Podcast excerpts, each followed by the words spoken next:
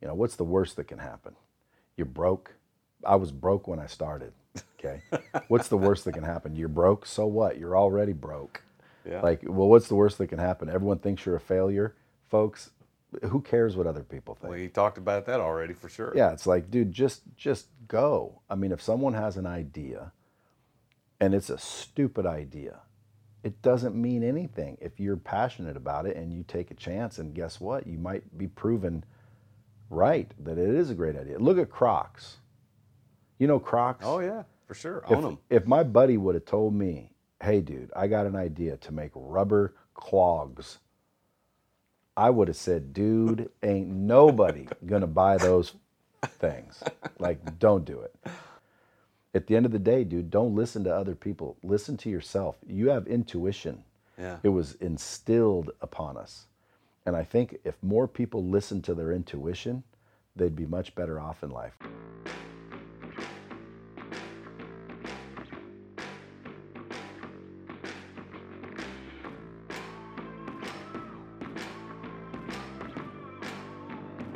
In today's ultra competitive business world, being a successful entrepreneur or business owner can be very challenging.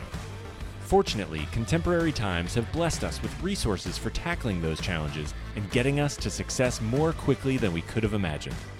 Welcome to the root of all success with the real Jason Duncan, a podcast that explores how the world's most powerful entrepreneurs grow incredible companies.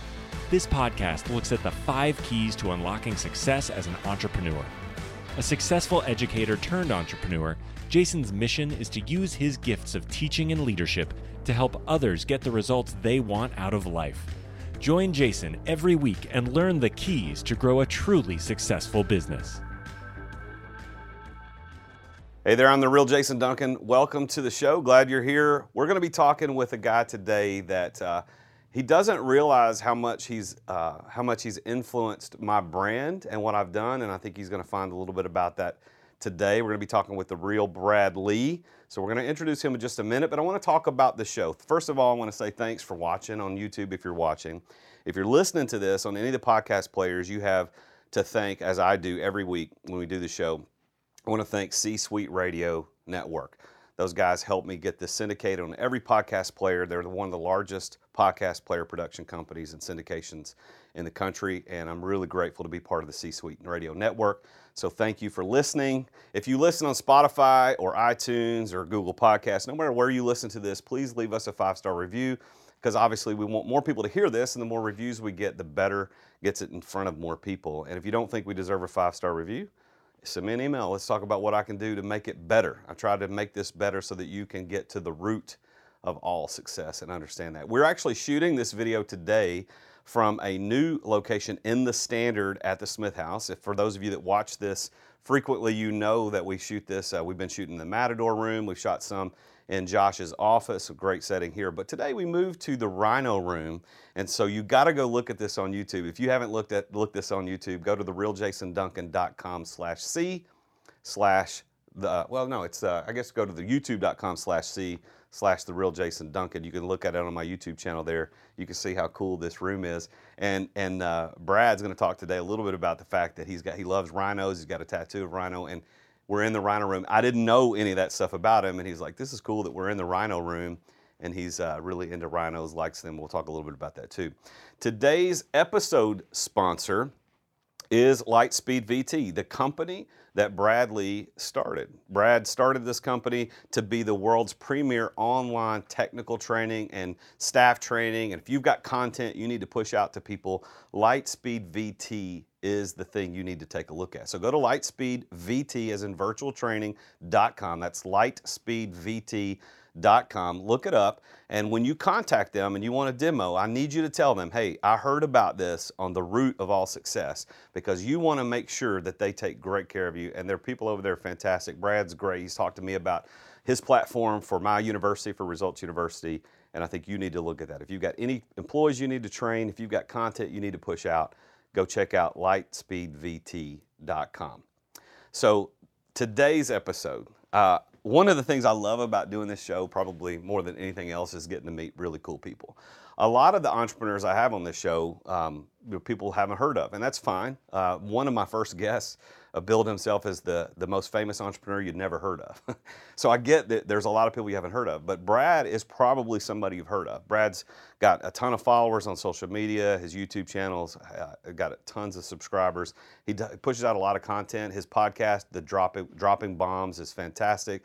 He talks with people about what they're doing, and what I what I like about Brad is that he pushes people to reconsider what their thought process is. And he's not ashamed or uh, too shy to do that. He's pretty bold. I'll tell you what he said to me when we were talking pre, you know, getting ready for him to come on the show. I said, Hey, Brad, you know, I'm, I met you one time in Nashville a few years ago.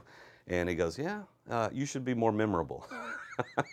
well, he's, he's right. Like I, I, I, should be. And so the influence that he's had on me for my brand has been fantastic. But Brad, Brad started Lightspeed VT uh, from scratch and built it into a multi-million dollar platform. Uh, and besides being a CEO, he's been featured in Inc. magazine, Entrepreneur magazine, GCTV, uh, the Huffington Post, Forbes. Mag- like this guy's done a ton, and he started, if I remember correctly, and we're going to talk about his story, but if I remember correctly, part of his story starts in the car business. And I'm going to ask him a little bit about that and sales and how that kind of led him to do this. But I'm so happy that all the way from Las Vegas, we got Brad Lea here in Nashville, Tennessee. And uh, at first, I don't think it was his intention to come to Nashville. He's going to do this by Zoom. But I'm so happy that he made the decision to come to fly out to Nashville and to be here with me on the show, even though he had a little trouble parking, which, by the way, we need to probably figure that out. He's parked on the street. We probably need to go put some quarters in there. I don't want his. Uh, his vehicle to get a ticket while he's in here in here filming. But please welcome with me the real Brad Lea. Brad, this is awesome. I'm so glad you're here, man. Thanks, man. Appreciate you having me. Crazy room, crazy place. It is great. So I didn't under I didn't know the rhino connection. So tell tell me tell me about the rhino. What what is about rhinos that you you tattoo your body with a rhino? Well, I mean, have you ever tried to stop one? No. Would you? Mm-mm. Exactly. I just think that they're unstoppable. They've got thick skin you know, they focus on something and you got to kill it to stop it. So at the end of the day, you know, I was at a sales seminar a long time ago, maybe 20 years old, and everyone was picking their animal. You know, and everyone was saying like, you know, Black Panther and lion and all these, you know, sleek, cool ass animals. And I just said the rhino. I just got done reading Rhinoceros Success. And so I'm like, dude, I'm a rhino. And I've just stuck with it this whole time. And so you've got rhinos, you got tattoos, you got rhinos in your office. I'm gonna have to next time I watch one of your shows, I'm gonna have to look to see if I can see the rhinos on your desk yeah. behind you. I probably I probably just never noticed, but they're back there, aren't they? They're all, they're everywhere. What's funny is I always tell people, tell me how many rhinos are in the room, and I'll give you a thousand cash, and they'll, you know, people see that on the show and they'll come in and count without saying anything, ready for me to say it. Problem is they never hear my answer when someone gives me a number, I say there's zero rhinos. There's only images. Uh. they're statues. They're not rhinos, bro. We'll leave it to Brad to be technical on something like that. That's that's that's pretty cool. I like that.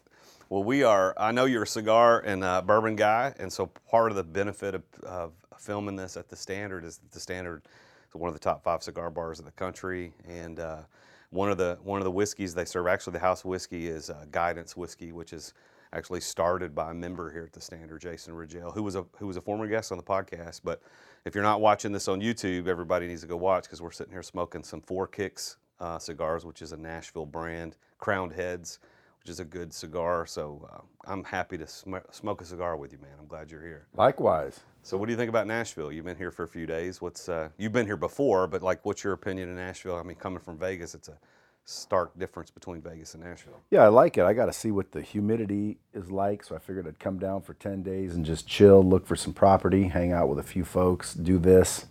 But I like it. I like the vibe. I grew up here. Um, actually lived in lived in East Nashville as a kid, where I learned to ride a bike and played as a kid, and then ended up moving just in the county north of Nashville and grew up there. But Nashville's home, been here. But man, the changes, golly, it's just the cranes you see around the skyline, the buildings. I was actually I saw a picture of uh, a skyline picture of Nashville over on. For those that are from Nashville, know what I said when I say 265, which doesn't exist anymore. It's now it's just 65, but it was 265. But there was a shot from from the, I guess that would be the east, no, the west side of 265 towards Nashville. I didn't even recognize it. it didn't even look like Nashville. It took me a split second to go, what's what is that? I saw a TikTok, not a TikTok, it wasn't. Maybe it was a TikTok, maybe Instagram video of a party on a on a hotel roof, and I thought, well, that looks kind of cool. And then I looked at the background, and it was Nashville. I, like it's so amazing how fast this place is growing. But um, I'm glad you're here in Nashville. I'm glad you like it. You this particular week that you're here, the humidity's pretty low because it's been cool the past couple of days. But uh, still glad you're here. So tell tell me, am I right that your story started as an entrepreneur? Um, like you bridged from sale, selling cars or training salespeople in the car business. Am I ha- do I have my story right? Yeah, yes, yeah, you do. When I started Lightspeed, I left the car business to do so. So, but I spent from 17 to 30 selling cars, selling art, RVs, pretty much anything I could sell, mastering the art of sales. And I think, like any good salesperson, you tend to bounce around, uh, which allows you to learn a lot, experience a lot. But uh, my entrepreneurial journey started at about 30 after I stopped the car business. And what did you do first as an entrepreneur? Lightspeed. That was it. Yeah. It's been a pretty good ride. It's been a good ride. It's been 20 some years, you know. It, it, coincidentally, you listen to a lot of these older gurus, and, you know, they always say, you know, you, you want to help other people. That's how you get rich. That's how you make it. You got to help other people. And I used to think, dude, Zig Ziglar. I need to get paid myself. Yeah. Right. Um, so I was always focused on me. And then at 30 years old, I helped this kid that was in the back. Good dude, good family, not much money. You could see the, you know, the, I'll say humility in in in his face and his family's face when they'd come to the dealership. And he was just such a cool dude. I said, let me teach you how to sell and close and make some money. So I, he went from making minimum wage to like 15 grand a month in a couple of months. And uh, I just watched his whole family cheer up and his life get better. And I just got hooked on that. So I said, I'm going to start a business teaching people how to close, teaching people how to make money because I just got hooked on that. So accidentally, I started helping other people without even realizing that's what I was doing. And coincidentally, that's when that's when shit started opening up. So you're you're I didn't know that. I, I mean, I guess I'd heard part of that story, but I didn't realize it came from a mission. You know, like it's a mission for you to really help people. That you get sure you're making money from it, but you really seem to want, or at least originally that was your intent to help people get to a better place. And that that mission of wanting to do that, helping other people, led you to become a multimillionaire owning a company that's doing I don't know what the revenue is, but you guys are absolutely killing it. I mean, that's that's a lot. There's a lot there that that intersects with my story too. About starts from wanting to help people and teach people how to do things better, get the results they really want. Where do you think that comes from for you? I think because I was never taught, you know, nobody really, you know, coached me or I didn't have very good parenting. My dad was kind of a children should be seen and not heard type of parent. Um, I was kind of left to my own devices. Very little parenting, if any. Um, so I think maybe because I was never taught that that I just want to teach, and not not to mention, it's not that difficult. You know what I mean? Like a lot of people think it's difficult to succeed, and, and in reality, it's not. It's it's much more difficult being broke. I think I've heard you say that before. It's like you can you got your choice. Like it's all going to hurt. It's all going to be hard. Yeah. Choose your hard, man. Like you want to be broke or you want to be successful. At the end of the day, that's the bottom line. And quite frankly, anyone can do it. There is nobody on earth that cannot succeed. And why do you think so many people fail? Mindset, subconscious limitations that have been placed on them for whatever reason. So you didn't start your entrepreneurial journey till 30, Yep. which is fairly late. I mean, in, in the current culture of entrepreneurialism, it's in vogue now. I mean, there's lots of people that talk about wanting to be entrepreneurs. They're entrepreneurs. Um, but at 30, you started and you still own that same business. That, that doesn't usually happen. So how do, well, how do you think you've been able to sustain success for such a long period of time? Is it also mindset or is there something else? Well, I didn't start off successful, so I didn't sustain success. Uh, I built it um, over time. But I think the consistency and almost I was naive. You know, I believed everything was going to happen in 90 days.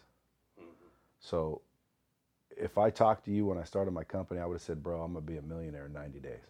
And then 90 days later, you would have said, how's it going? And I would have said, dude, I'm almost there. Like, give me 90 more days. And I literally said 90 days for 10 years. And people would always make fun of me because every time they asked, I would say, dude, I'm 90 days away from crushing this thing. Like I was always 90 days away. And I think because of that, it was almost like having blinders on and it just kept me going. If someone would have told me, dude, this is going to be 15 years before you actually get anywhere, I probably wouldn't have continued. I would have said, oh, screw that. Being naive, honestly believing it was around the corner, it was this far away for the last 15 years, you know, 90 days. I can last 90 days. I've been drunk longer than that. so it's like I just kept going and kept going. And, and, you know, this was before the internet really came out. And I was and I was selling basically online interactive training. And I started out with my own training. I was going to go be the trainer, be the Tony Robbins, you know, the big name trainer. Um, but I kept running into people that already used this person and this person, and there was it was very difficult to sell them off of their hero. Um, and in the car business, there was a guy named Joe Verde, a guy named Grant Cardone, a guy named uh, uh, Tom Stuker, and these guys had a firm, you know, grip on their audience. So when I went in there, I'm like, I'm better than all of them. You know, give me a chance. You know, I, tr- I tried closing them, and they're like, you know, well come back when you got a bigger name, come back some other day, yada, yada. So I felt this little, you know, ceiling. So I just thought to myself, listen, I can try and compete with these guys or I can collaborate with these guys. So I started stopping selling the car dealers and I just started selling the closers, right? The people doing the training. And I said, look, you're running around training people live and that doesn't work. See, live training, what people don't understand about training is this and I discovered this when I switched and started the company, and then I developed Lightspeed to solve it. But in order to train people properly, properly and effectively, you need four key ingredients. Without these ingredients, you're not really training people. You're kind of exposing them to information, and that's different. I don't know about Nevada or Tennessee, but in Nevada, exposure can get you arrested. So you don't want to just expose people to information. So, those four ingredients, which are good content, repetition, practice, and accountability, those are the four things you have to have in your training in order to make it effective. Uh, these guys didn't have it either. See, when I was when I started my company to train people, I, I went out there to train them live, just like everyone else was doing, just the traditional training methods. And this was in 2000. So the internet barely was out. I'm running around trying to get this effect that I realized I had the ability to do working at a company training the sales team. And I could just grab someone out of Burger King, turn them into a salesperson, grab that kid from the back of the car lot, turn him into a salesperson, a badass closer, making good money, like one of the top people. I was taking kick ass salespeople, making them kick ass managers. So, I mean, I had the ability to train and develop people. It was crazy. And so that's why I quit my job and I said, man, I'm going to go do this for a living and help people that way. So, as soon as I quit, I couldn't get the, the results anymore. It was the craziest thing. I'm like, what the frick is going on? and so I just looked at what I used to do versus what I'm doing today. And, and I realized those four key ingredients. See, I was going in there and saying everything I used to say, but I wasn't saying it enough. I wasn't holding them accountable. I wasn't practicing with them and role playing with them. And I realized that I can't really do that for other companies that are, that are hiring me to come in for a day. So I developed the Lightspeed technology to deliver my training, which is the good content, with repetition, practice, and accountability because it was tracking everything. And th- that kind of blew up to a, to a certain level. And then I couldn't get past the big names. So that's when I said, screw it, I'll go sell the big names. And so I went and closed all the people that were teaching you to close. I like to say I'm the guy that closes the guy that teaches you to close. So I went and closed all these people to use my technology. I said, I'll take my content and my name off, put your name on, and, and I'll even tell you where people want your con want your services. Because I had already talked to them and they said, yeah, well, if you had this guy, I'd do it. So I gave them a list of names and helped them close a few deals and just became partners with them. And that's really when it started blowing up. So it took you 90 days repeatedly, over and over and over again. Was there a moment? this has been my experience, and a lot of people that that are, have the similar entrepreneurial journey. They'll say there was a moment when you kind of woke up, like you'd been working and hustling so hard for so long that you woke up and you realized, well, wow, I'm, I'm a millionaire like I built something. Because you don't just you don't just become a millionaire like in a moment and you realize it. it. Did it did it take a while for you to realize, wow, this is actually working? I know I know you had to go through those 90 days, just 90 days, just 90 days, but it probably you didn't know when it happened. You looked back and saw it. Is that right? Was that your story? Yeah, I mean, you know, it, it happens slowly, but I think personally, we're all millionaires. The question is, from what? Like we have millions of dollars or millions of excuses. You know but you can't have both. Oh that's so you got to pick one. See if i had the bomb noise that you use on your i would have i would have you would have dropped it i would have dropped it right there. So his your show's dropping bombs and you that that's what you do. So uh, so when did you start dropping bombs? How long ago did you start recording that podcast? Maybe like a couple years maybe a year and a half. Yeah. I just had all these big wigs coming in and out of my my facilities because i have beautiful offices in Las Vegas overlooking the city on this lake. And I built all these kick ass studios to come film content, interactive content. So I had Tony Robbins and Grant Cardone and Tom Hopkins and all these people coming in and out to film their content. And I thought, man, see, my mission in life is to get the knowledge from the people who have it to the people who need it or want it. Because I think people fail because they don't have the right information. Bottom line, nobody wants to fail. Yeah. You know, they just don't know how to win. So I'm like, dude, if I want to live in a world that's more successful, then I need to get the knowledge from the people who have it to the people who need it. And so that's, and, and I had the technology to do it. So that's really what, what I started my mission as. And I thought to myself, you know, all these people coming in here and I'm just letting them walk in and walk out. Why don't I get a couple microphones and just have them sit down and start talking to them? And so that's what I did. I got a couple microphones and then nobody was scheduled for like two months to come in there. and, and so I just grabbed one of my employees and we just started talking. And then I just grabbed someone else and we just started talking and I just started uploading them. And people are like, oh, dude, that's funny. Oh, man, that, man, I learned so much. And so it started to get popular. And then the next thing you know, it was in the top, you know, 100 in the country. And then, course, everybody started calling saying, hey, how do I get on your podcast? that's funny how that attraction. Yeah, I get people that happening. offer money to be on it. Like people literally call me and say, "How much to get on your podcast?" One time I was just messing around. I said ten grand. They said, "Where do I send the money?" I won't ask you if you told them the routing I gave, number. I, I gave them a routing number, and they paid. And I'm like, "Damn, dude, I can sell episodes." So I don't sell. I don't sell episodes. I have, and I might. So if you're watching, you're listening, you really want to be on dropping Bombs, you know, hey, I'm open to offers. But but uh, you still have to be interesting, and I think you still have to have something to say. Like in other words, I'm not going to sell out my audience and make them listen to some dipshit for for an hour because, because he's got money because they paid me. Yeah. But if you've got a story and you got 10 G's, as actually went up since then, but um, we can edit that out. 100, 100, it's 100, right? Yeah. Well, you know, whatever. it's it's it, there is no price because you can't pay to be on it, but catch me at the right time make me the right offer, shit, I'll put you on it. I know the owner. well, this is where I want to take a moment to tell, because I mentioned this in the intro about the influence that you you had on me and my personal brand. So personal branding is a is a weird thing. I think that the world is just not kind of waking up to. I don't, I don't think there's been there's a few big personal brand people out there. You know, the Grant Cardone probably the number one that people know. He's been on uh, undercover billionaire. He's he's he's he's done that in ways that I think a lot of people aspire to do. He's done a great job. I think you're doing doing a great job at it as well.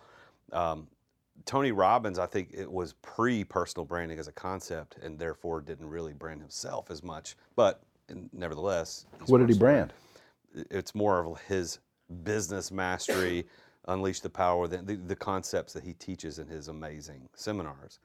But from a personal brand standpoint, so when I got on Instagram, um, there's lots of Jason Duncans, right? There's tons of Jason Duncans. And the, uh, Jason Duncan was already taken by someone, I don't even know who it is.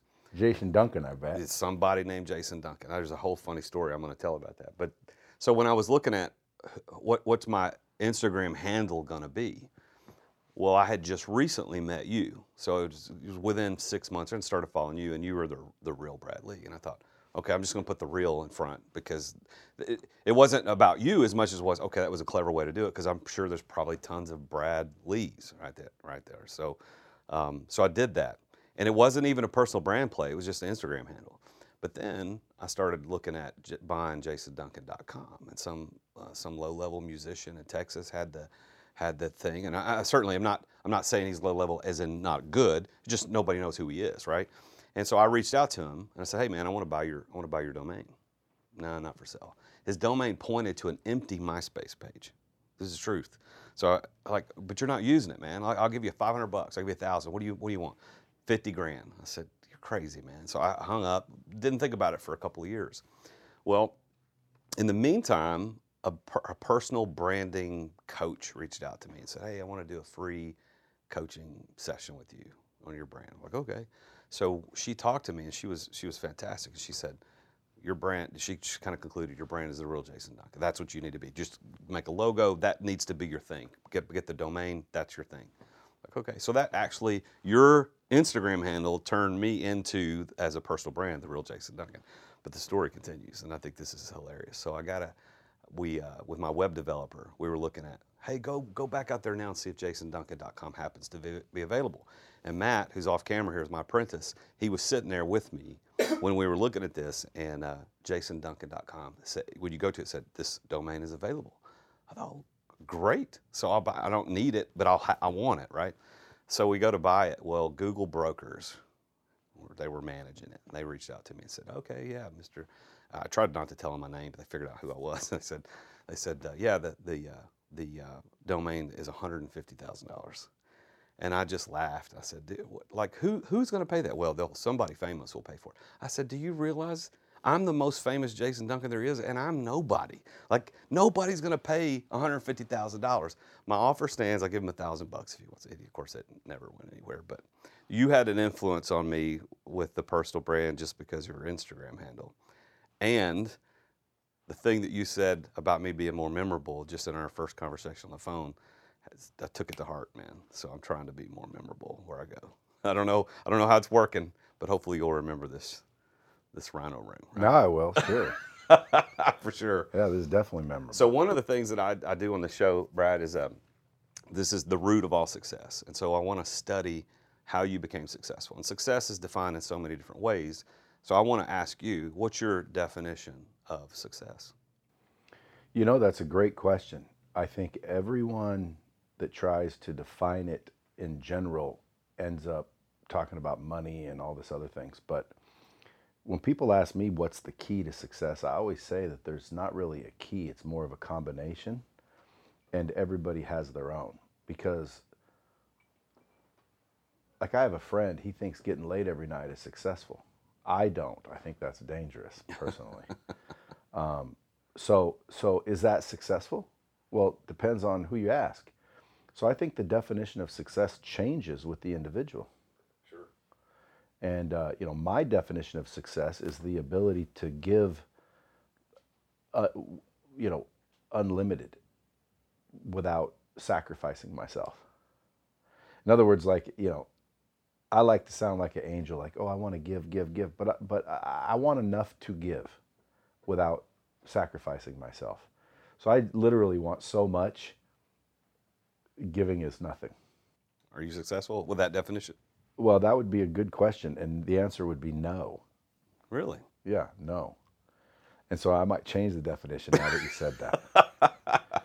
yeah, because because I think I'm successful compared to. You know what I'm saying? Yeah. Like I'm successful compared to a lot of other people in certain areas, but I don't think I'm successful to where I want to be. So I would say, no, I'm not successful yet.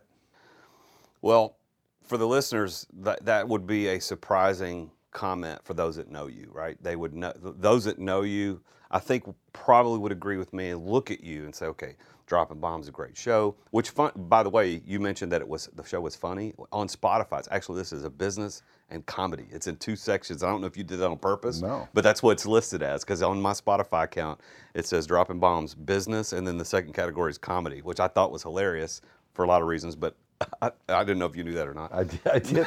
but it, that's how you're listed That's cool. Spotify. Maybe they did it. But but I think that people who know you would look at you and go, wait a minute, dropping bombs, Lightspeed VT, uh, public speaking engagements, and you you show up. I, I met you at a retreat here. I guess it wasn't a retreat; it was just a get together here in Nashville. You you came to we had a get together with another coach here locally, and that's where I first became aware of you. And you did, you've done I think tours and retreats with Coach Michael Burt.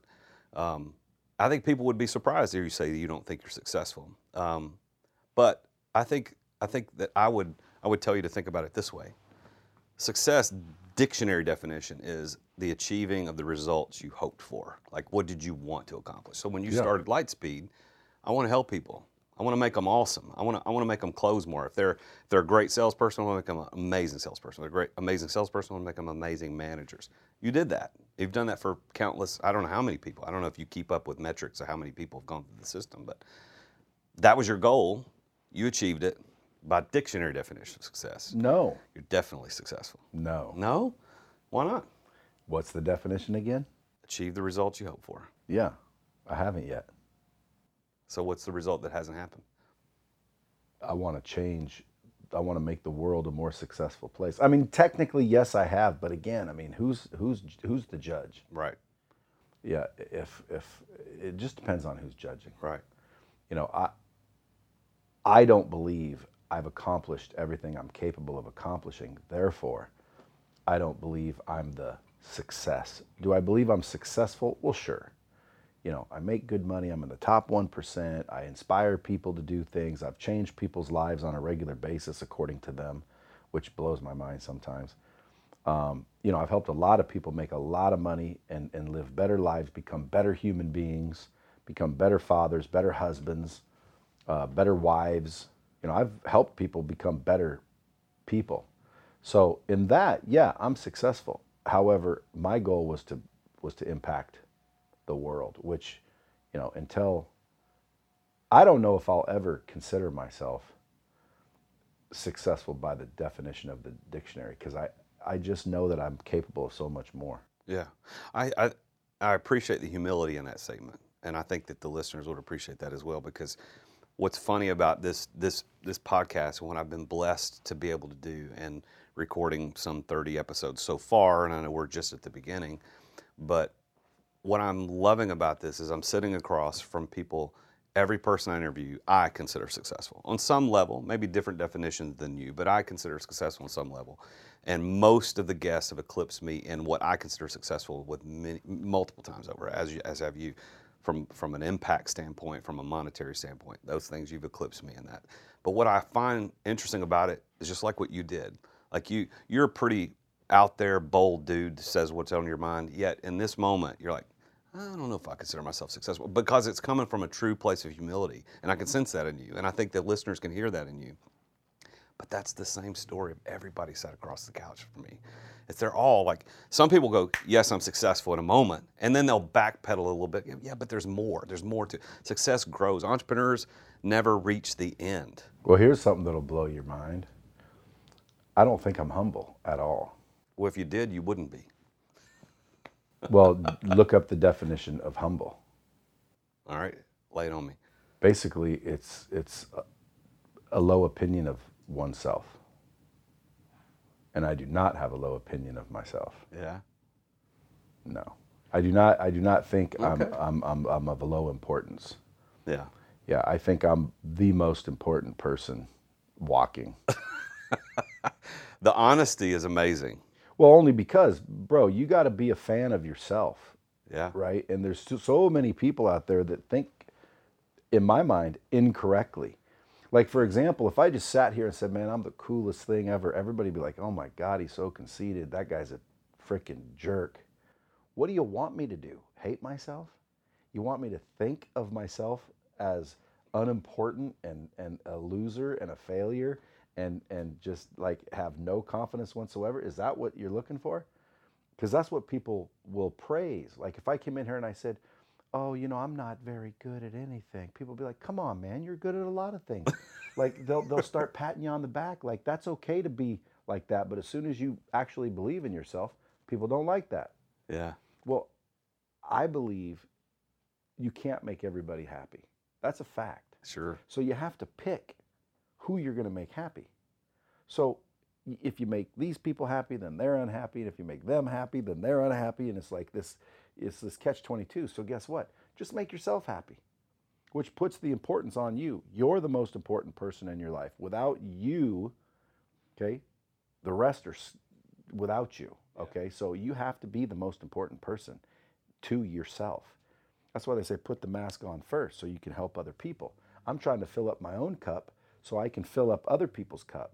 See, most people, when the cup overfloweth, they just go get more cups, right? Hey, man, this is working out great. Let me go, go get some That's more cups. that's good. you know, I'm trying to get my cup to overflow so I can just sit there and fill up all the other cups. Now, I got a big cup, so it takes a minute. But once that sucker overflows, man, you definitely want to know who I am and be my friend because good people uh, uh, would would would be would benefit from knowing me. You know, the thing that I joke with people a lot, and I say this a lot, is like, you know, a lot of times you'll have uh, an interaction where somebody go, somebody will say, "So you think you're better than me?" And and what do most people? They're like, "No, no, no, no, that's not what I said." The only honest answer to that question is yes. Well, better is a different word. I'm not saying I'm better than other Well, people. but but still, I'm though- more important. or more okay, touche.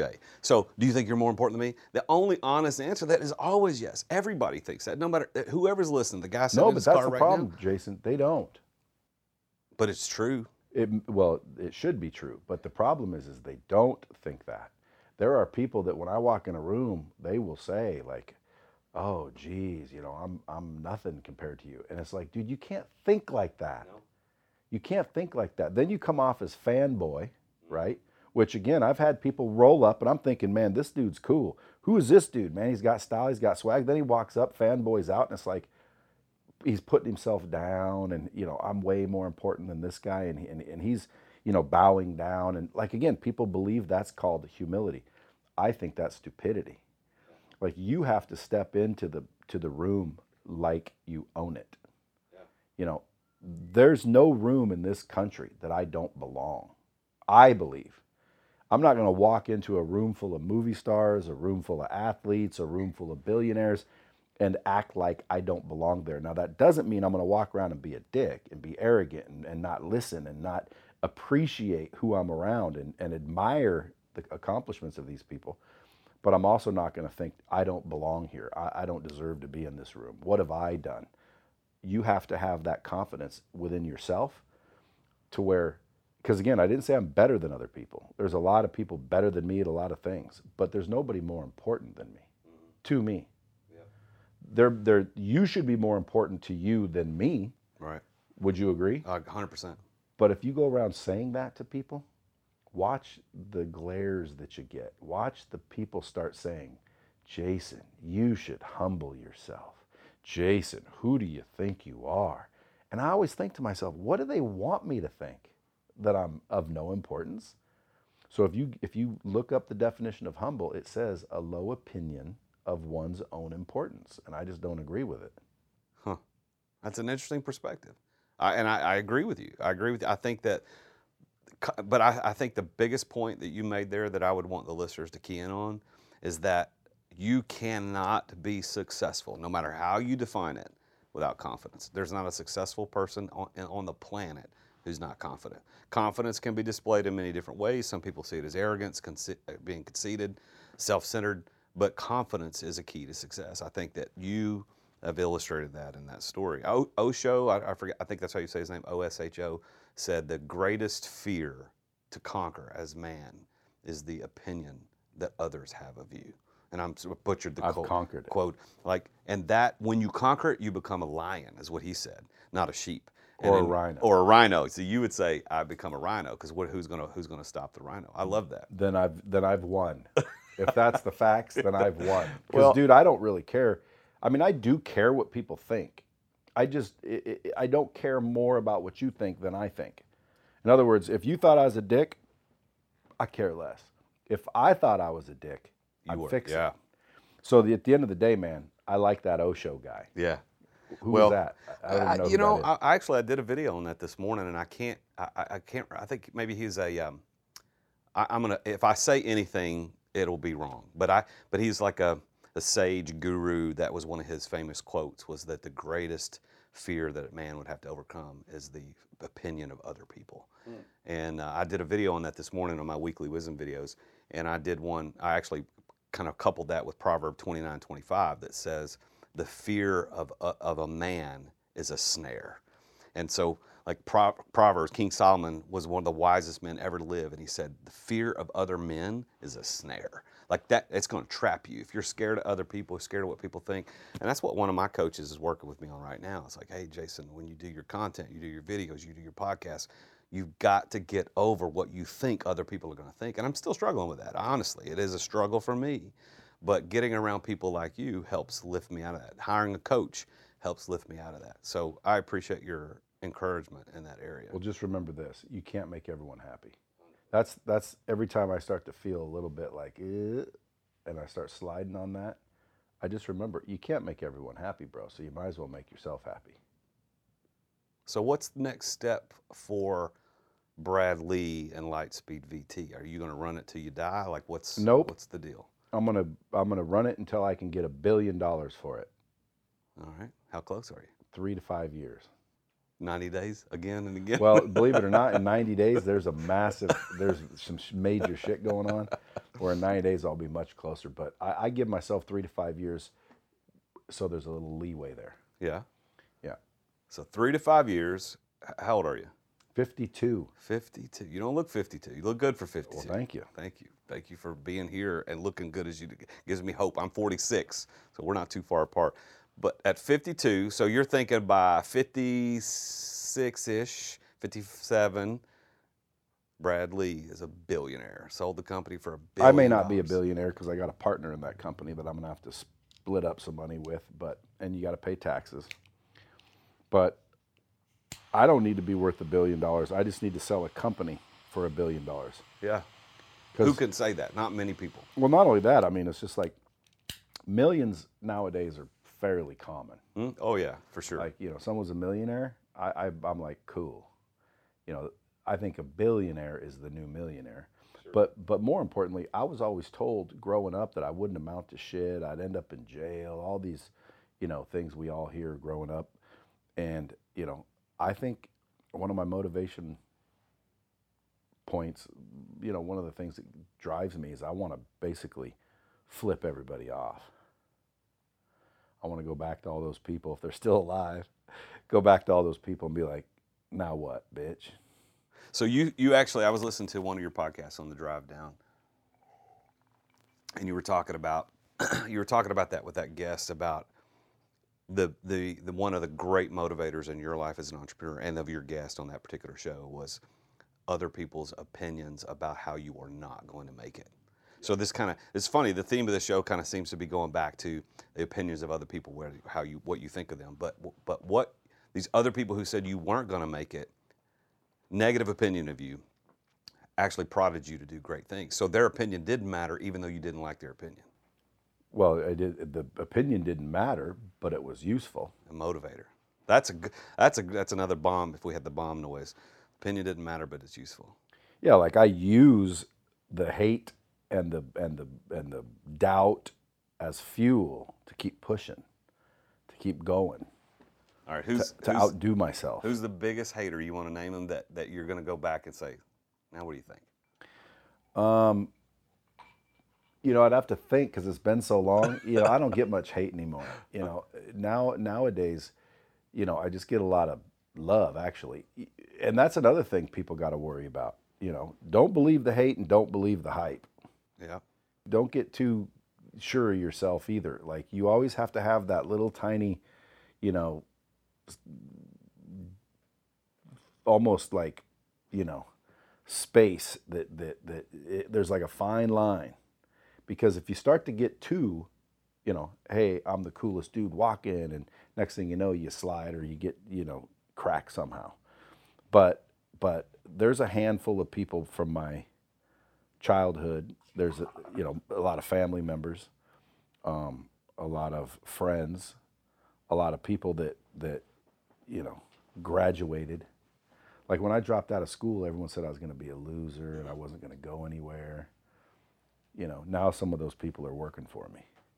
I always tell people, you know, I dropped out of high school, but I have two PhDs, four MBAs, and 16 associate degrees, a couple of bachelors. They're like, "How'd you do that?" I'm like, "I just hired them." I knew that's where you're going to. I like, it. "You don't need a degree if you can hire one. Like, what do you need a degree for?" So I, I've got a, uh, I, I've got a funny story about that. I got a, I got a bachelor's degree in ministry. I spent the first 13 years of my career in ministry, and and sales, and which is where I learned to sell. And then- Ministry is sales Uh, it is. It is. And then uh, I went back and got a master's in education, taught school for a few years, and was an unemployed school teacher when I started what it turned out to be my first big company, multi-million dollar company. But uh, I started working on my PhD about uh, five years ago because I kind of kind of wanted. I just thought I want to do that, and I started. I got accepted to the school, started working on my PhD, and actually learned some really cool stuff. And it's actually one of the things I learned in my PhD program is a central tenet of the things I coach people on today, margin theory. But uh, but I was when I was in the middle of that and I was taking a test on on um, st- statistics. Oh my gosh, it was it was rough. It was so bad. I failed it the first time. Well, you know, 72% of statistics are made up on the spot. and I now know that, and I know how they make it up with Excel. But uh, but my wife, she came to me and she said, "We've been married 26 years. She's my best friend. We've known each other since 15 to 16. Met on a blind date. She's she's the best person in my life." She said, "Why are you doing this?" And I, I gave her the exa- I gave her the, the thing I just told you. I just want to do it. I think it would be cool. Not that I care. It's, That's a good reason. like I just want to do it. But she said, and this is this is she, this is the thing she said. And this is I was I was not coaching full time. I was actually still running my company full time as CEO. And uh, she said, "Are you going to make any more money because of this? Like it, like what is it?" And I went, "No, I, I won't." And that I think that comment changed it. And I wasn't doing it for the money, but when she put it in those perspectives, like why would you go through this? Like what what's the outcome of this PhD? I thought, okay, I'm a pretty successful entrepreneur. I haven't- haven't achieved what I want to, to achieve yet. Is the PhD going to help me get there? And I, I just dropped out. I quit. I mean, I finished the semester, so I didn't quit in the middle. But I, but I learned some cool stuff. But now I don't have any PhDs working for me, but I have a lot of You master's could. degrees. Yeah, for sure. I got people that have the degrees and they do what I, they do what I do. But the coolest thing that I got to do, and this is why I'm asking you the question, what's the next step for Lightspeed, is that part of my central message is exit without exiting, because that's what I was able to do. Like. I, I set up my company in a way that I could finally walk away, and I, I have I, I attend one meeting a month, and most of the time I don't even say anything. I just attend, and it's a team meeting. We have lunch and that whole thing, and uh, I still get all the tax benefits. I still own the company. I still get paid, and I'm able to do what I truly want to do, which God created me to be a teacher and a coach and a motivator, and that's what I'm doing with the show and what I do with my coaching. So, what is it that you want to do? Like, do you, are you have you thought about this whole? Could you exit Lightspeed and still maintain 100% of that income and the tax benefit and ride it into the Not sunset? yet. No, I need I need a few more processes. Well, if you need a coach, I know a guy. Well, I might need you. I might need you. I'm not very good with uh, with systems and processes. I'm more of a gunslinger. You know, I'll get shit done, but uh, you know, I don't know necessarily how I get shit done. When that's what's important when you're running a business is not to be the one getting it done. Otherwise, you built yourself a job. You know, if you want a business, you have to put in the systems and processes to where it can it can operate without you. Yeah, a lot of entrepreneurs get stuck in that, don't they? They get they don't build the exit when they build the, the, the business, and they end up in a dungeon that they get tortured in every day. So, where'd you go to school for ministry? Um, I went to Southern Christian University in Montgomery, Alabama. It's now called Amridge University. So, you ever hear my discussion on this? Yeah, we actually, when you and I had that phone call a few weeks ago to prep for the show, you had just done a podcast with another guest, and you got to talking about that, and then you and I had a brief discussion about about this. So yes, we did talk a little bit about it. What's on your mind? Well, it's just you know, when you say when you say God, you know that that word is number one a title from a pagan word, mm-hmm. and when you read Scripture, it says, "My children will know my name," mm-hmm. and He wants us to use His name and sing praise to His name and call upon His name, but yet nobody uses it. I don't understand why is that. Like if I were if I were God and I said, "Hey, listen, use my name, tell people my name." Call upon my name. Sing praise to my name. Would you call me Mister? Would No. you tell everybody Mister? No. Told you, Mister helped you. Nope. So Mister is a title. God is a title. Why wouldn't you use his name? Do you even know his name? Yeah. Because his children will know it. That's right. What's his name? Well, Yahweh, Elohim. That's right. I am. Not, not Elohim. That, that, that is not his name. okay. There's only he only has one name. Well, he was called by many names. I didn't say what he was called. Yahweh. his name? Well, he said, I am. That's his name. He said, Moses said, Who shall I say sent me? You say, I am sent you. Yeah, but if you look at the scripture, the original scripture, Mm-hmm. he said, "Tell him Yahweh, sent you." Yeah, well, I, I agree. We were agreeing. That was his name. They removed his name. You you do some research, you'll freak out. yeah. Now, a lot of people think, you know, oh, Brad, you're saying he doesn't exist. That's not what I'm saying. I'm saying that like let's not complicate things. People like Elohim, that's not his name. Was he called that? Yes, he was. He's also called God. Doesn't make it his name. Yeah. I'm called Mr. Lea. That's not necessarily my name. That's a title. Yeah. my name is Brad, right? Now, if someone said Blad and they were trying to say Brad, that's mispronouncing my name, but you're still at least trying to use my name.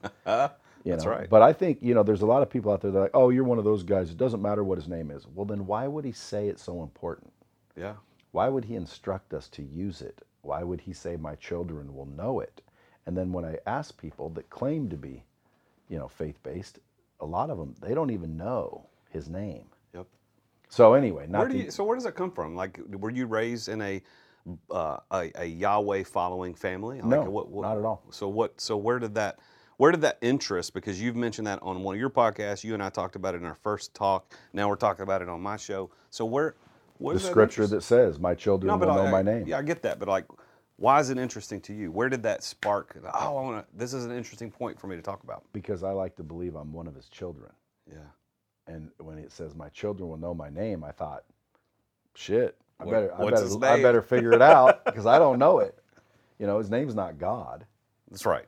That So- is who. That is what he is. If Yeah. you put it. So, yeah. so I thought, well, I better know it then. Yeah. You know, it's just like if I was throwing a party, and I said, "Hey, buddy, show up. Just tell them you know me, and they'll let you in." So you show up and you say, "Yeah, I, I'm here for the party," and they're like, uh, "Who invited you?" And you say, "Barney." They're going to say, "Who?" Barney. Well, that's not my name. So why don't you just use my name? Well, what if someone convinced you between the time I told you my name and 2,000 years later that my name was something else? Are you are you in trouble? No, not necessarily. But Yeah. at the end of the day, my real friends they know my name. My real friends will know my name. That's right. No one that really knows me will tell you my name's Barney. so I just I just ask people, you know, if you believe in any of it, you have to believe in all of it, right? Yep. Okay, well, just go look at the scripture that says my children will know my name. And then ask yourself, do you know his name? Because if you don't know his name, well then and you believe, well then you must not be one of his children. Interesting. Because if you were, according to him, you would know it. So, So- what do most people say to that? Like when, like They I say answered it. God, or they say Jesus, which is funny because that's the son, and Jesus wasn't his name either. Yeah. That's not his name. Yeah. His name was Yeshua. That's what that's what his name was. Yeah. And then they say, well, when you translate, no, no, no, it's not translation. Otherwise, you wouldn't see Joshua in the Bible, because Yeshua translates to Joshua, Right. and there is Joshua in the Bible, and there's Jesus. So how did both have the exact same name? One turn out Jesus, one turn out Joshua. Yeah. How did that happen? And it also says in the scripture that Satan will deceive the whole world. hmm Well, we're part of that, right? So perhaps maybe Satan got us to say, a name that wasn't his. I don't know. What is it? I, what is- and by the way, just for the record, I don't know, and that's and I don't want anybody. I just want you to seek because, again, if you read Scripture, it says seek and ye shall find. Most people are not. They're not seeking. don't They're just saying okay. They listen to the priest. They listen to the pastor. They listen to their parents. They listen to somebody else, and and you hear the story, and you're like, oh okay, and and that's not seeking. That's listening. That's agreeing. That's following. Seek, man. Seek. Look. You'll find them if you look. Yep. But if you don't look and someone just tells you his name's God, so you just keep saying praise God, he doesn't say say that. He says praise his name. Call upon his name. And what's crazy is imagine if you're praying to God using the name God and you're not that's not even the right name. That'd be like me saying, "Hey, if you come to Vegas, I'll give you anything you need, just call this number." And you write it down wrong and you show up and you and you and you call the number and and I don't answer. What would you think about me? If you really believe that was the right number and you called it and you were in need of help and I didn't come, you'd question me, wouldn't you? Mhm. So maybe that's what the old dirty dog Satan's doing. He is the great deceiver. That's right. He's the father of lies, the prince of the world. He's in control right now. That's, what's That's going on in this world. It is nuts. We've just experienced the nuttiest nuttiness we've ever in our. I- I can't imagine there's another nutty place, a nutty time in history than what we've experienced, and the lies that have been spewed. It's it's. Well, 100 it's years from now, they'll be talking about this. Period. Oh my gosh, yeah, it's crazy. Did it affect you? Yeah, I mean, I think it's hard to go through it without being affected. You know, speaking of the, the pandemic, but but from a business perspective, just from truly business, yeah, it affected my my main company significantly. In a bad way? Yeah, fear, man, fear. But See, it um, affected mine in a good way. yeah, people could train at home. Nobody's ever got COVID from Lightspeed. That's right. Yeah, well, you and Zoom and everybody else that was in that space where you could do things online. I mean, Zoom's the new thing. Like most, uh, I say most. I do all of my shows live like this. I want. Well, we don't we don't publish it live, but we record live face to face. And I've got people that that need to do it by Zoom, and that's fine. And I've done several by Zoom. Only if they're famous is my rule. yeah. Well, I'm I appreciate you, as famous as you are, being right here in front of me because Zoom, like, it's great, but dude, if you could get in the the energy you and I have right now would never be accomplished looking looking across each other on a screen. Like this is fantastic. But in the pandemic, you were well positioned to accelerate like never before. I, do you want to do you, do you want to share do you want to share with listeners a little bit about the uh, revenue of Lightspeed and how that how it was affected? Like, uh, is that part of the things? that- if it's not public, you don't have to share. But is there anything about Well, that? well, revenue increased because everybody obviously still had to train and communicate with people. Yeah, They just couldn't do it in person. You know, a lot of these workers worked from home. Well, how do you lead people from home? Someone had to learn that. Mm-hmm. How do you learn if you can't get together? You know, and Zoom is not learning. no, Okay, Zoom is exposing. Like I can get a bunch of people on a Zoom and talk for hours, but I don't know who's listening. I, I can't test everybody. I can't role play with them.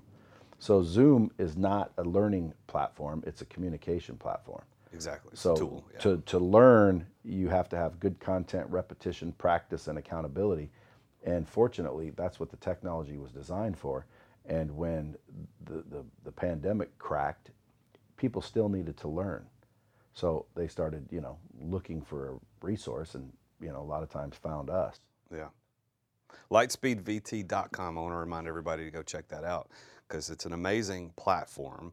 And you started it primarily to do uh, training, like you're talking about training salespeople through repetition and quizzes and, and continuing to keep them in front of the content. Right. But it, but when did you, or did it, was it originally like this, or did it morph into?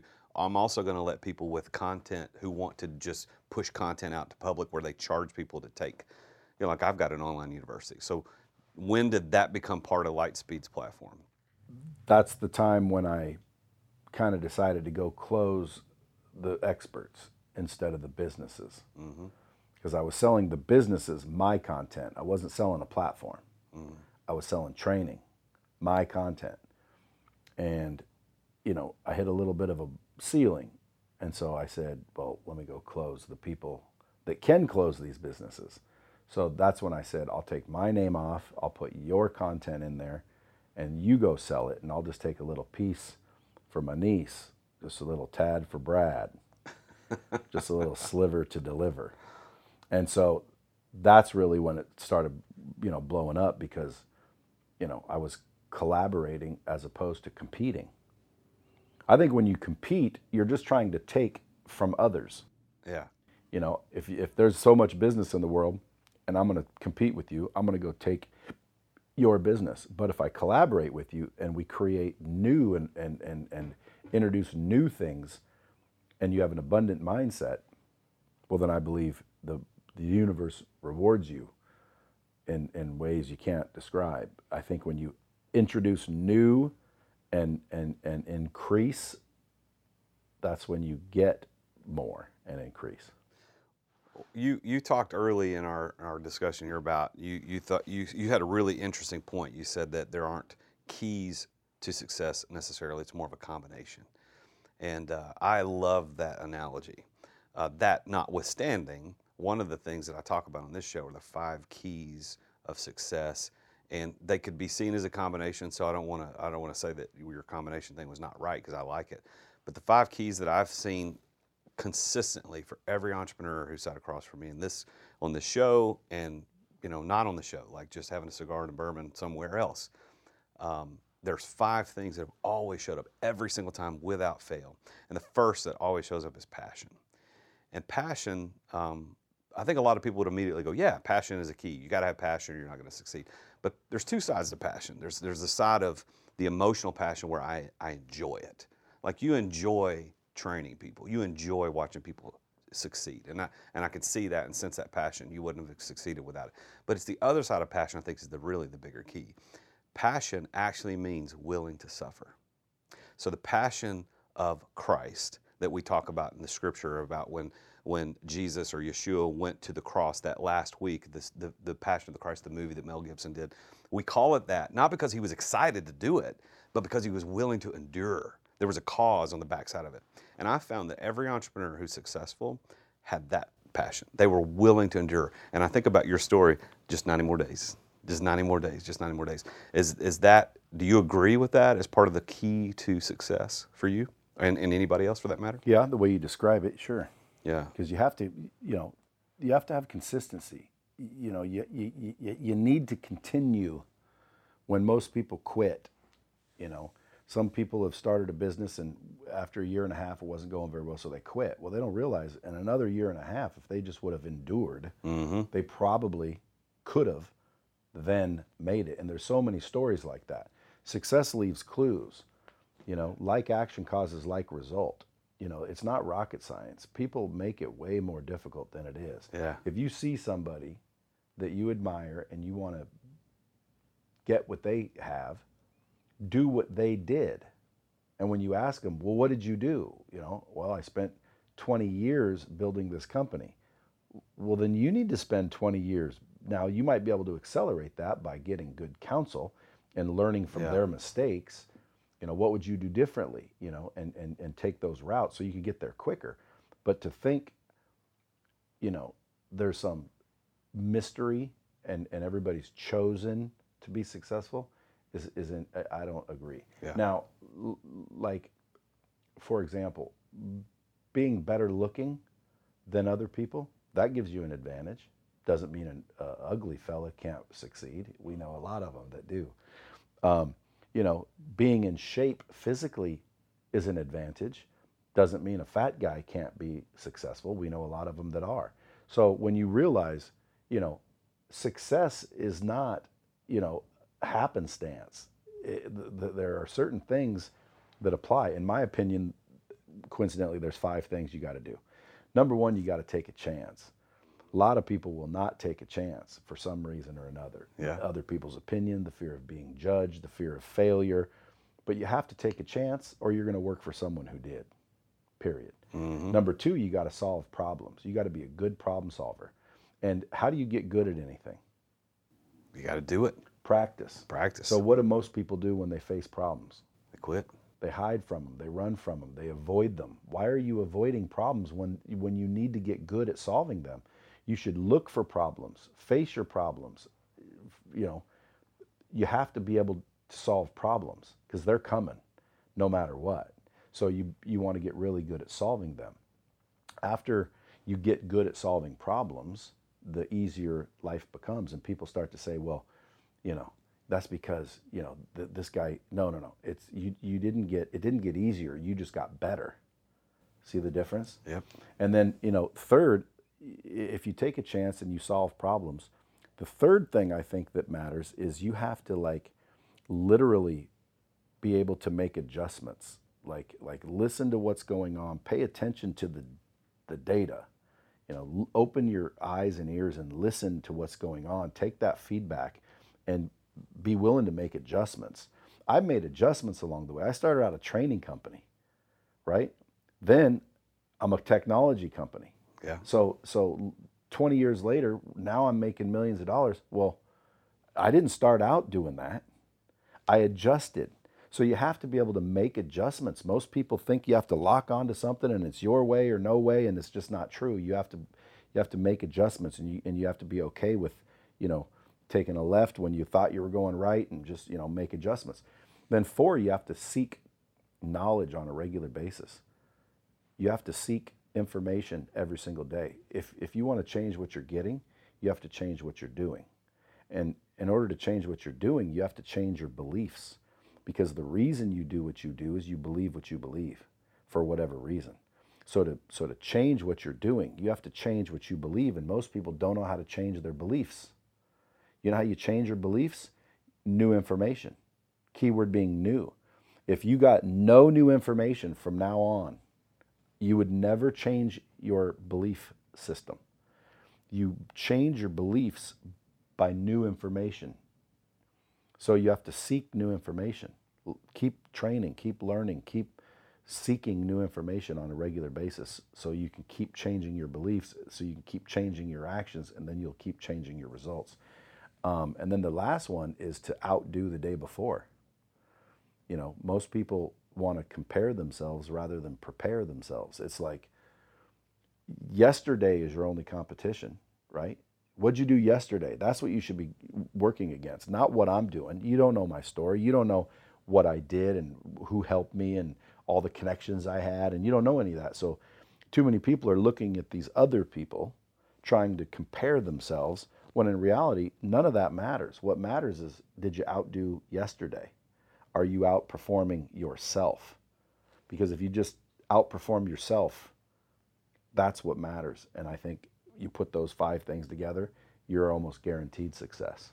So somebody listening right now uh, that's thinking, man, I got this idea. I, I really, really, I think I could be, I think I could change the world, or I could be a millionaire, or I could make a lot, whatever they want. Like, but they're they haven't executed. They haven't stepped out yet. Step one. Step one. What do you What do you say? What's the, What's your advice as a super successful entrepreneur many times over? What would you tell that guy sitting in his car right now, or that lady walking her dog, or the person at the gym working out right now, listening to this podcast?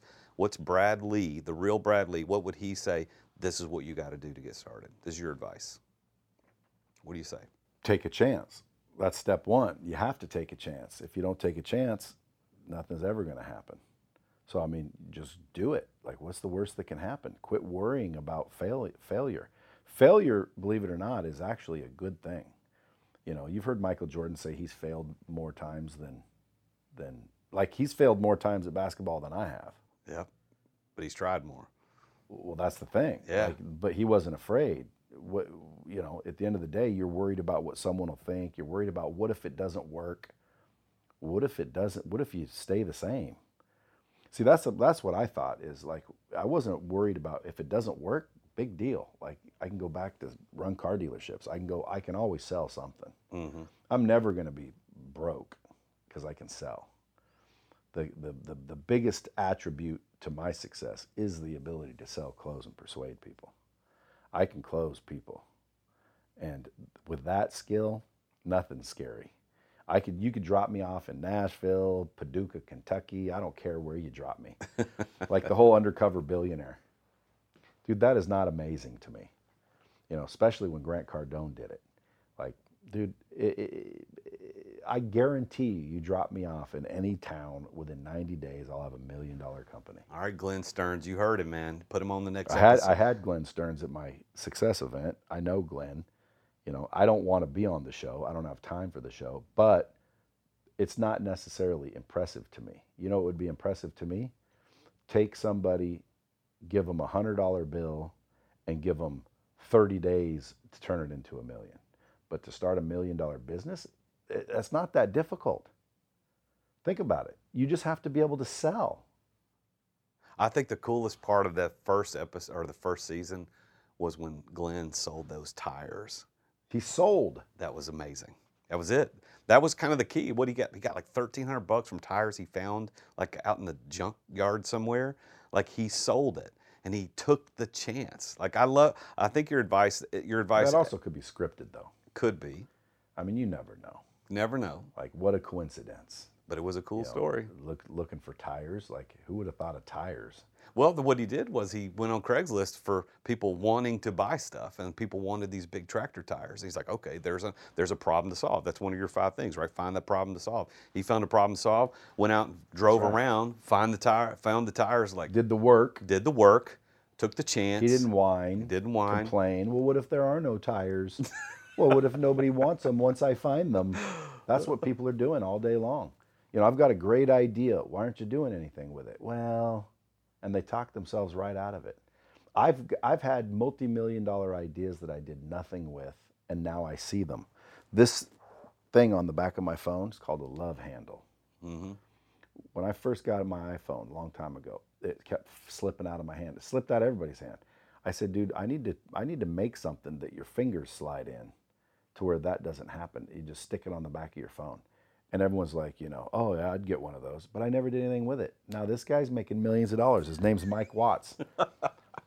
Isn't that? Execution is what It- matters. there it is, and, I get people calling me because people people know me as a coach. I coach entrepreneurs on how to build, scale, and enjoy their businesses with the idea of exiting without exiting. And and I, I get people calling me all the time. Jason, I got this idea. What do you think about this? And and I remember one of the most recent calls I got. The guy called and he had a. It was a cool idea, like like what you just talked about. I'm like, okay, are you going to do this? Is it executable? His idea was a lot more complicated than a handle on the back of a phone. It was a technology play, but but I said, look, dude, I could go find a million dollar idea from a homeless guy downtown. It, ideas are worthless. What can you execute? And for that guy, my, my advice was like, look, just go start, print T-shirts, do something. If you want to start, just do it. Like, find something that executes because execution is worth more than the idea. well, that's what I'd tell that lady that you were describing. hmm Do it. Got to do it. What's the worst?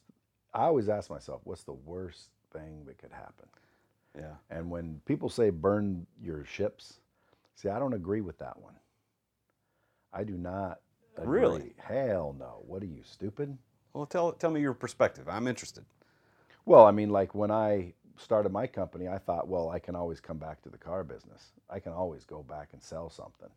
So that's my ship. hmm I didn't go around and ruin every relationship I had so there was no choice. Like if I had no choice, I probably wouldn't have jumped. I would have said, hell no, dude, I'm not leaving myself no options. That's ridiculous.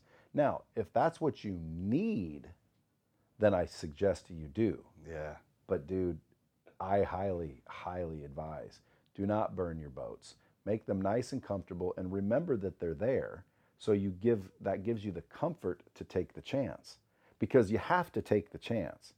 Now, if there's no other way you'll take a chance because you got a nice, comfortable way off the island or whatever the story is. The story with burning your ships were they they came from somewhere. I forget what the story. It was is. Portugal that came over to South America. Yeah, and so we burnt the ships so they'd so they'd start working because they were like, oh well, why do this? We, we're, we're going home. So we burnt the ships and said, dude, you're not going home. Now you better start building. Yep. So that was the only option because he couldn't get the people to do the work unless he burnt the ships.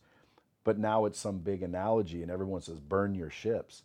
I wouldn't burn your ship, bro. I, at fir- when you first said that, I disagree with you, but I think now, as you explain it, yeah, that makes sense. You got, although I would say that our ability to adapt will always outperform our ability to plan.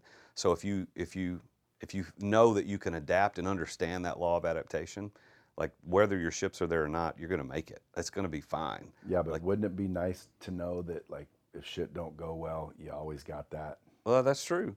But you had the skill. It wasn't necessarily a thing or a place to go back to. It was a skill. You relied on a skill. So Yeah. your ship was the skill.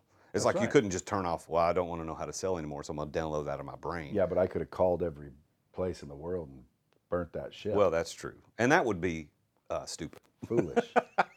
Well, uh, listen. What what anything else you want to share about the real Brad Lea story? Because I I- this has been a fascinating conversation. Is there any final nuggets of wisdom that you would give listeners who are listening as entrepreneurs that want, or entrepreneurs that want to do something amazing? You said take a chance. Is there anything else that you would want to tell people like? Pay attention to this. I love your five things. I, I, I think that's going to be my editors need to pull that out and make that on some micro content. That was great stuff. So what what else would you say? I, I would say that you just need to keep asking yourself, what's the worst that can happen? Yeah. Because nothing's going to happen, folks. Like 97% of the things we worry about never happen. You know, what's the worst that can happen? You're broke. I was broke when I started. Okay. what's the worst that can happen? You're broke. So what? You're already broke. Yeah. Like, well, what's the worst that can happen? Everyone thinks you're a failure, folks. Who cares what other people think? we talked about that already for sure. Yeah, it's like, dude, just just go. I mean, if someone has an idea and it's a stupid idea, it doesn't mean anything. If you're passionate about it and you take a chance, and guess what? You might be proven right that it is a great idea. Look at Crocs. You know Crocs? Oh yeah, for sure. if, Own them. If my buddy would have told me, hey, dude, I got an idea to make rubber clogs, I would have said, dude, ain't nobody to buy those things. Like, don't do it. A pool noodle, you know those pool noodles? Got them in my pool. I would have told somebody, dude, that is the dumbest idea ever. And they would have listened to me. There'd be no Crocs, no pool noodles, and two less, you know, multimillionaires, if not billionaires. At the end of the day, dude, don't listen to other people. Listen to yourself. You have intuition. Yeah. It was instilled upon us. And I think if more people listen to their intuition, they'd be much better off in life. Quit worrying. Whoever Osho is, go study Osho.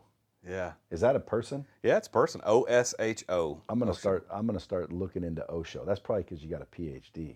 I don't have the PhD. Oh, that's another thing I'd I'd really advise. If I could do it all over again, what I would do is I would read every single day. I would frickin' invest my money more wisely. That's the only two things I would do differently. Really? That's interesting. Yeah, So I mean, I made a do you- lot of How much do you read now? every day. Okay, so but when did you start that habit? About 48. Okay, so not long. Yeah, I mean, I didn't need to do it to succeed. My bullheadedness and my ability to sell, close, and persuade m- made sure that I succeeded. But but I could have succeeded much faster, and I would have a lot more money eh, had I just read more and and sought information. Never used to do it. I had to learn everything the hard way. My book coming out is called The Hard Way: Lessons I Learned the Hard Way, so you don't have to. I'm putting down all of these lessons and the stories of how I learned them in a book that I guarantee if a 20 year old read that book, they're going to have a much better time in life. Why? Well, because they're going to learn them one way or the other. These aren't lessons that you're not going to learn. Yeah. Like if a 60 year old picked up the book, they would agree with all of these lessons because more than likely they already got their ass handed to them and they've learned them. Yeah. Because these are almost universal truths. But but but younger generation, they don't know a lot of these things. So I'm I figured, you know, I'll just give a book to people that where if they really want to know, you know, what's what, read that book. You can pre-order it by the way. Go to bradlea.com. There it is. Brad Lea L E A. That's right. L E A, not L E E. Yeah, people always say, "Is that Leah?" I say, "I don't know. Do you drink Tia?" Well, I think that's uh, you. You mentioned the whole "What's the worst thing that could happen to you?" It it came to my mind a minute ago. It was uh, Tim Ferriss in his book, The Four Hour Work Week. That was one of the things he talked about. Is like go through and and say, what is the absolute worst case scenario if I did this? Is it, and the worst case, in most people's opinion, would be death. Like, okay, that is the worst case. But short of that, Yeah, but you- I would advise don't do it if there's death involved. yeah. but other than that, man, go do it. You know, I'll go it. broke. So what? Why are you so worried about being broke? Yeah. There's other ideas. You can try something else. You're not dead. Yeah, there's one. There's actually a vendor of ours that we use for uh, my e-commerce company. who um, was a multimillionaire, very successful dude, and the Great Recession took him out, like broke down to I think a truck and his wife. That's it. Like Now he didn't he's back. and that, he's back within five years. back- Everybody is. back. So don't worry about being broke. If you were going to be successful, you're going to be successful. And if you really want to be truly successful, like wealthy, wealthy, you have to stay broke anyway. Like when I first started getting money, I, I, I started to save it. Like I didn't want to feel being broke again. Yeah. So I started to hold on to my money. And then I stunted my growth. And, and growth literally slowed down. And I thought to myself, what the hell? What the hell? What the hell? Well, when I was building my company, dude, I'd get money, spend money, get money, use money. Like I had to live on the money. I had to build with the money. I couldn't hold on to the money. I had to use the money. And then when I finally got some money, I started holding on to it and I didn't want to risk it and I didn't want to use it. And I literally stunted my own growth. And then I thought to myself, dude, this is foolish holding on to this money. So when you really start making real money, and let's say you've got 10 million in the bank, if you've got 10 million in the bank, you're stunting your own growth. Why? Because that 10 million could be used to make you more. And it just keeps going and going to where I always say, if you really want to get wealthy, stay broke. Get rid of all your capital. Get rid of all your money. Money's worthless unless you use it. Now, when I say all of it, no, I do not mean every dime of it. yes, you can have some buffer, you can have some savings, but at the end of the day, most people don't do that. They start out a company, they build it up to where they got a little bit of comfort, they start to take that money and live better, and they stunt their own growth. They don't have the same amount to advertise with. They don't. They don't. They're not risky like they used to be. They're more conservative, and literally they can't figure out how to scale their business. I get people calling me all the time. How do I scale my business? I say you scale your business two ways: people and technology. Tell me a little bit about what's going on. How much money you got in the bank? You know, we, we got two hundred about two hundred fifty thousand dollars. Okay, well, you know, take a hundred thousand and put it in. Oh no no no no no. I'm like, what's the problem? Oh, dude, uh, we, I got to have a buffer. So you got two hundred fifty thousand dollars and you don't want to use it? Like that's foolish.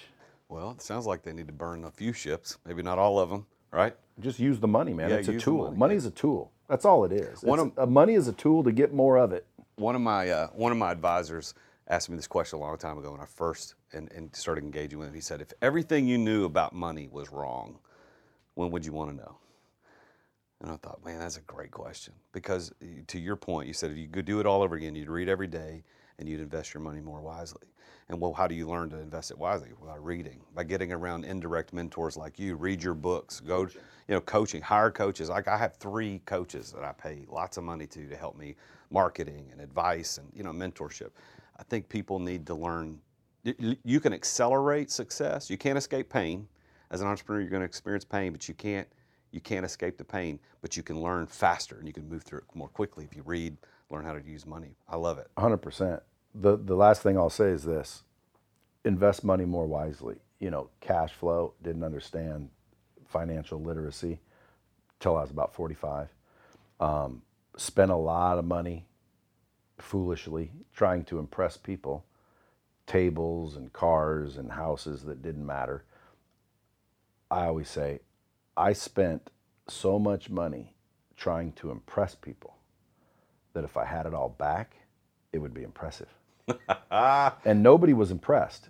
And nobody remembers. Nobody calls me and says, dude, you remember that one time you dropped 10 grand at that nightclub? And remember that one time you paid for us all to go to that trip and we all had fun? And nobody, nobody remembers that shit. All that money I wasted trying to impress other people was foolish. Don't worry about impressing anyone. Worry about yourself. And I tell you, without fear of contradiction and with perfect certainty that you'll look back one day and you'll say that was some of the best advice I ever got. Well, that's awesome, Brad. Well, it's an honor to spend this time with you talking. And it, I mean, obviously we're doing it for the show, but just personally, I really appreciate you being here. Appreciate you spending spending time with me here in Nashville, talking on the show. I would be, uh, I, I- follow you, and I'm going to follow you more closely now because I think there's a lot of, you know, you, you use dropping bombs in your show, but I think you do, you dropped a ton of that really amazing knowledge that for entrepreneurs listening to the show can actually make them successful. So thank you. Well, I- thank you. appreciate Thanks for having me. much. Well, so everybody listening, watching on YouTube, got to go follow the real Brad Lea on Instagram. Look him up on YouTube. Look up lightspeedvt.com. If uh, you know there, there's ways that you can use it to train your employees, or there's a way if you've got content that you need to push out. Lightspeed is a platform that you can use to push that content out that gets what he's talking about, where you can actually use the content to to replicate, to to to repeat, to do quizzes, so that people actually learn, not just push info out, but actually get people to change and their behavior, change their beliefs, and do things better. So go follow the real Brad Lea. Very pleased to have him in Nashville today. Thank you for listening. Thank you for watching on YouTube. If you haven't subscribed, please go subscribe. And my offer that I want to make you guys today for listening is that if you would like to get one free session of coaching with me, you can go to therealjasonduncan.com slash free coaching. Now, why do I give away free sessions of coaching? I, my coaching is expensive. I'm an expensive coach because I've, I've gone through the years of building businesses and being a failure and being a success, and I can help accelerate your success. You can't escape the pain, but I can help accelerate it for you. I give away the free session every week to some entrepreneur around the world because I want to give back. Because I believe, and I think Brad would agree with me, that entrepreneurs are the ones who change the world. We are the ones who make life better. We are the ones that provide technology and things and I, like Crocs, for goodness sake. Think about how many lives have been changed because of Crocs. It sounds silly, but if you start thinking about it, entrepreneurs change the world. And to that end, my mission and what I want to do to give back is I want to give away one free session a week. So Every week I'm on Zoom coaching somebody, and it could be you. Just go to therealjasonduncan.com slash free coaching. Simple form to fill out. My team reviews all that. If we think that you're, you're a good quality candidate, we'll reach out to you and set it up. You get one free session. Therealjasonduncan.com slash free coaching. So next week we're going to talk with another very successful entrepreneur just like we had today on today's show.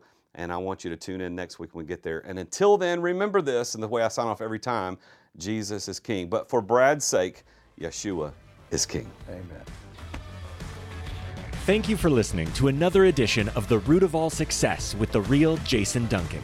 If you've enjoyed this week's episode, we invite you to visit therootofallsuccess.com to access the show notes and other helpful resources. Take charge of your business. Grow it from great to incredible. Join us again next time here on The Root of All Success.